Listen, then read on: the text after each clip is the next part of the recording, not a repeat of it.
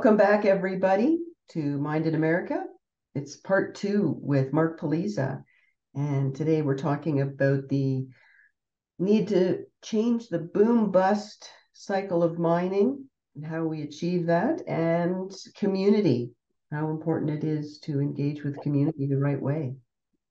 Let's talk about something a little attached to every every type of mining, um, and that's the boom bust cycle that we keep seeing.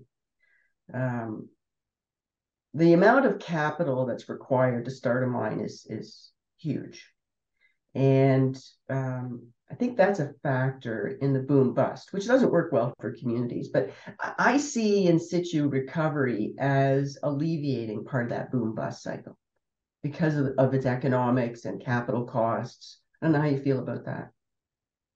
Well, I think that the practical answer is that that it it will um, alleviate boom bust because what in situ does is it allows deposits that may not be economic with econo- with um, conventional um, techniques to be economic. Yeah. So while it um, it may not completely eliminate the bust, it allows lower grade um, deposits to continue to be mined and benefit the community. Whereas if it was a conventional mining operation with higher costs, um, that activity would just have to stop. Yeah. And I want to talk a little bit about community with you because so you your your background in, in the industry is a lot of permitting, community engagement. You've worked with the EPA on developing ISR regs in Texas and Wyoming. Am I correct? Yeah, my my background from the beginning was um, health, safety, and environmental affairs. to this to this day, that is is my focus. That involves working with um, the company on, on on its permitting activities and um, safety plans and um, and um, environmental um, policies, etc. It requires working with government agencies mm-hmm. as part of the permitting process, but also during rulemaking and even the legislative process when it comes to um, um, lawmaking that ultimately results in rulemaking. And then finally, it requires a um, lot of work with the public in general mm-hmm. because the public is, uh, it goes without saying that when uranium mining is proposed for a community, the community is going to take a lot of interest in, in that activity. Uh, the only way to um, effectively deal with the public is to um, address, listen to questions, have public meetings, respond, um, and and give give good answers to public's questions, and um, just be good stewards. So, and and for many many years in many many um, geographic locations, one of what what our companies our company in the past has done is worked with um, with local officials, um, local individuals, um, conduct public meetings, and address concerns. It's just part of the process that um, results ultimately in in public acceptance and your ability to move forward with with operations.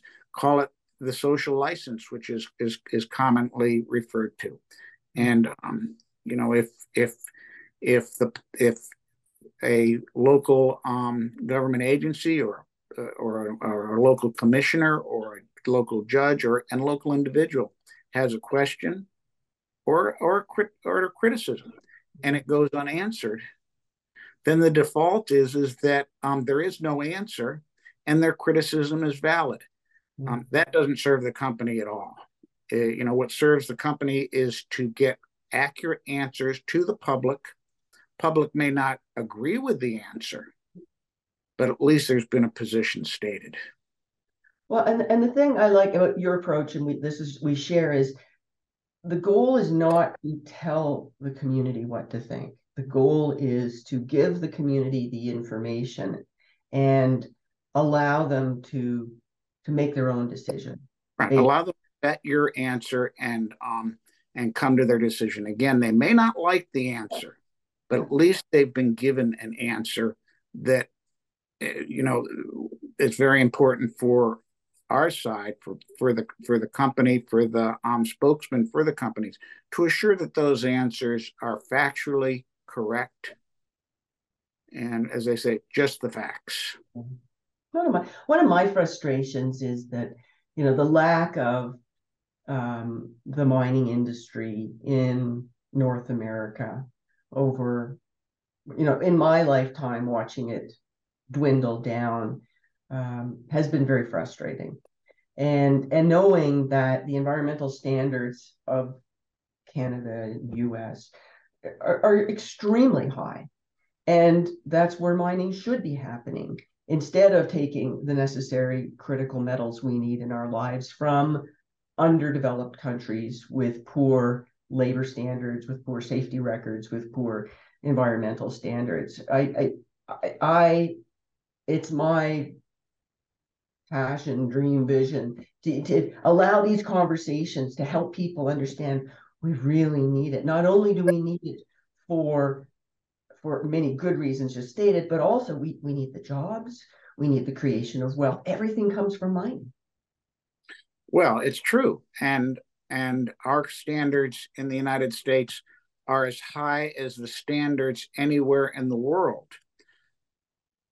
If even and you know we're talking about solution mining today but but even conventional mining and and and specifically let's say, talk about uranium conventional mining mm-hmm. um, in the past the a lot of conventional mining was done for um, for military purposes there were not a lot of regulations and that legacy was left behind. It's, it's there's no um, excuse for it, but it's it's the way that it was in the past, and that is what um, distractors from our industry use as examples. Mm. Well, in 1968, eh, or maybe I should say, it wasn't until 1968 that in the United States we had the National Environmental Policy Act, and the EPA was formed. Since that happened, there have been um, scores of regulations at the federal level, and in many cases, um, states have um, become agreement states and chosen to implement federal regulations with additional standards on a state level themselves um, to assure that some of the impacts that were or that occurred and I'll just say before the modern era of environmental protection mm-hmm. never again. And it, I think that in situ in general was an outgrowth of this um, realization of, of lower environmental impact operations. But again, even within situ, there was a, um, a, a there has been a, a, a volumes of regulations written for in situ to mm-hmm. assure that even as low as the impacts are, that the impacts are even mitigated more to allow for what I said earlier the release of sites for unrestricted use for whatever they were used for before mining or in situ recovery, that they can be used for after in situ recovery. Back to the landowner, yeah. back federal government yeah. use. Whatever the, the land was used for before, it can be used for again after the operations are complete and re- restoration has been completed according to modern regulatory standards. Yeah. I, am growing weary of the, yeah, but you know 30 50 years ago you did this and we don't want it and and it's it's to the detriment of rural communities that need an economy and and you're not going to get an economy based on on government jobs and it, I, I think that the mining slash extraction industry can help save rural America. Well, true, true. I'm pausing because I'm trying to think of mm-hmm. IS operations that don't occur in rural America, and I can think of none. Yeah. It, it be South Texas, where um, it's it's wide open ranches yeah. with um, small communities where, and uh, I can think of one example in, in Brooks County, Texas, where the Alta Mesa project occurred. I, I wasn't directly associated with the project, but I was quite familiar with it. That was the largest employer in Brooks County. The largest private employer in Brooks County was and, and will be the Alta Mesa uranium deposit. I uh, project. I can um, think of um, other operations, for example, in um, early on with with Union Carbide's Palangana operation. That was the largest employer in in North Duval County. Yeah. They um, did community projects like build um, build um, senior centers and and things that would have never happened. Yeah. It wasn't for the uranium recovery operations.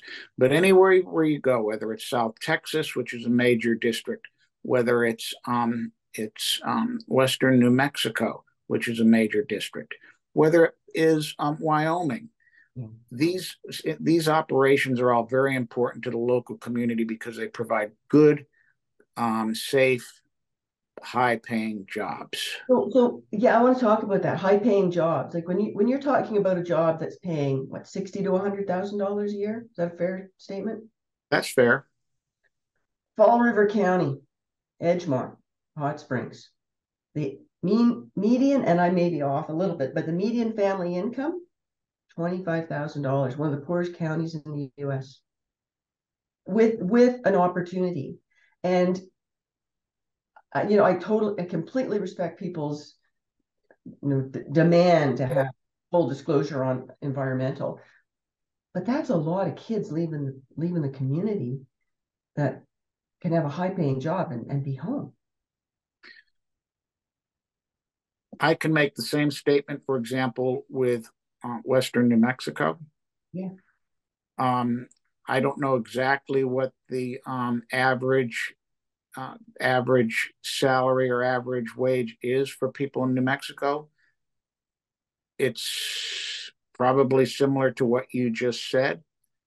Um, is if one travels um, through across the Texas state line into New Mexico, you will see um, billboards urging um, economic development to keep the young people in New Mexico.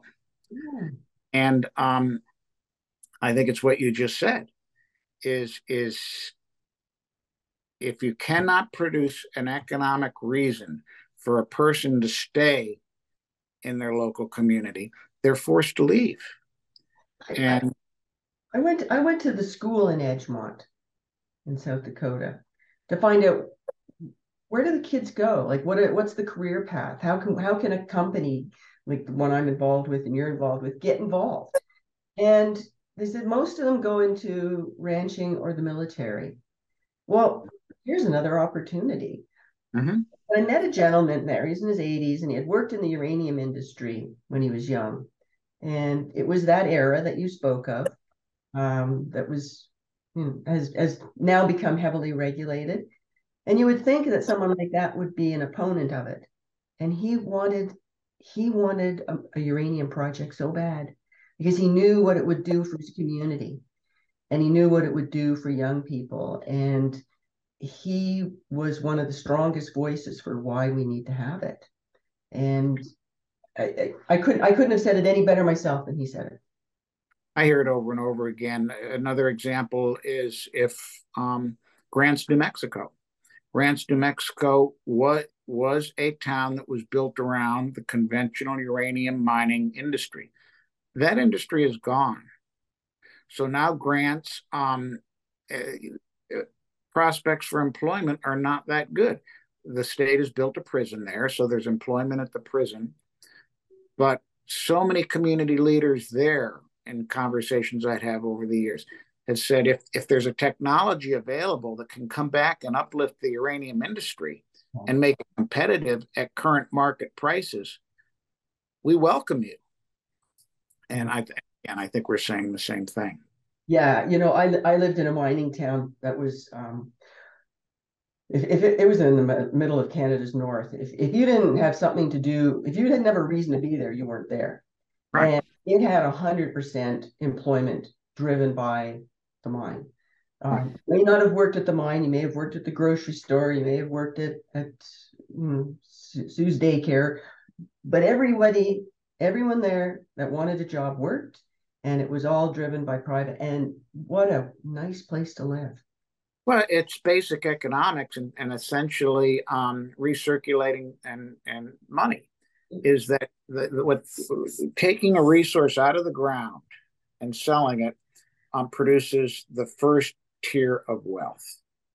And then from there, the miners who are earning um, decent um, a living are able to um, go to a restaurant.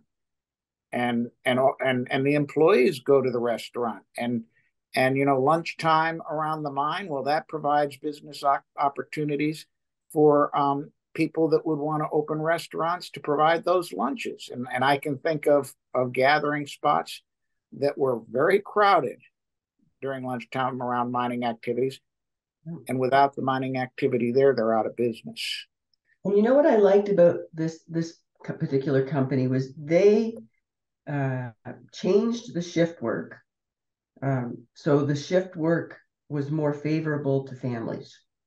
Mm-hmm. So instead of working at, you know, six days in and then two days off and off you go again, they changed it to a schedule that allowed families to have extended time together between shifts.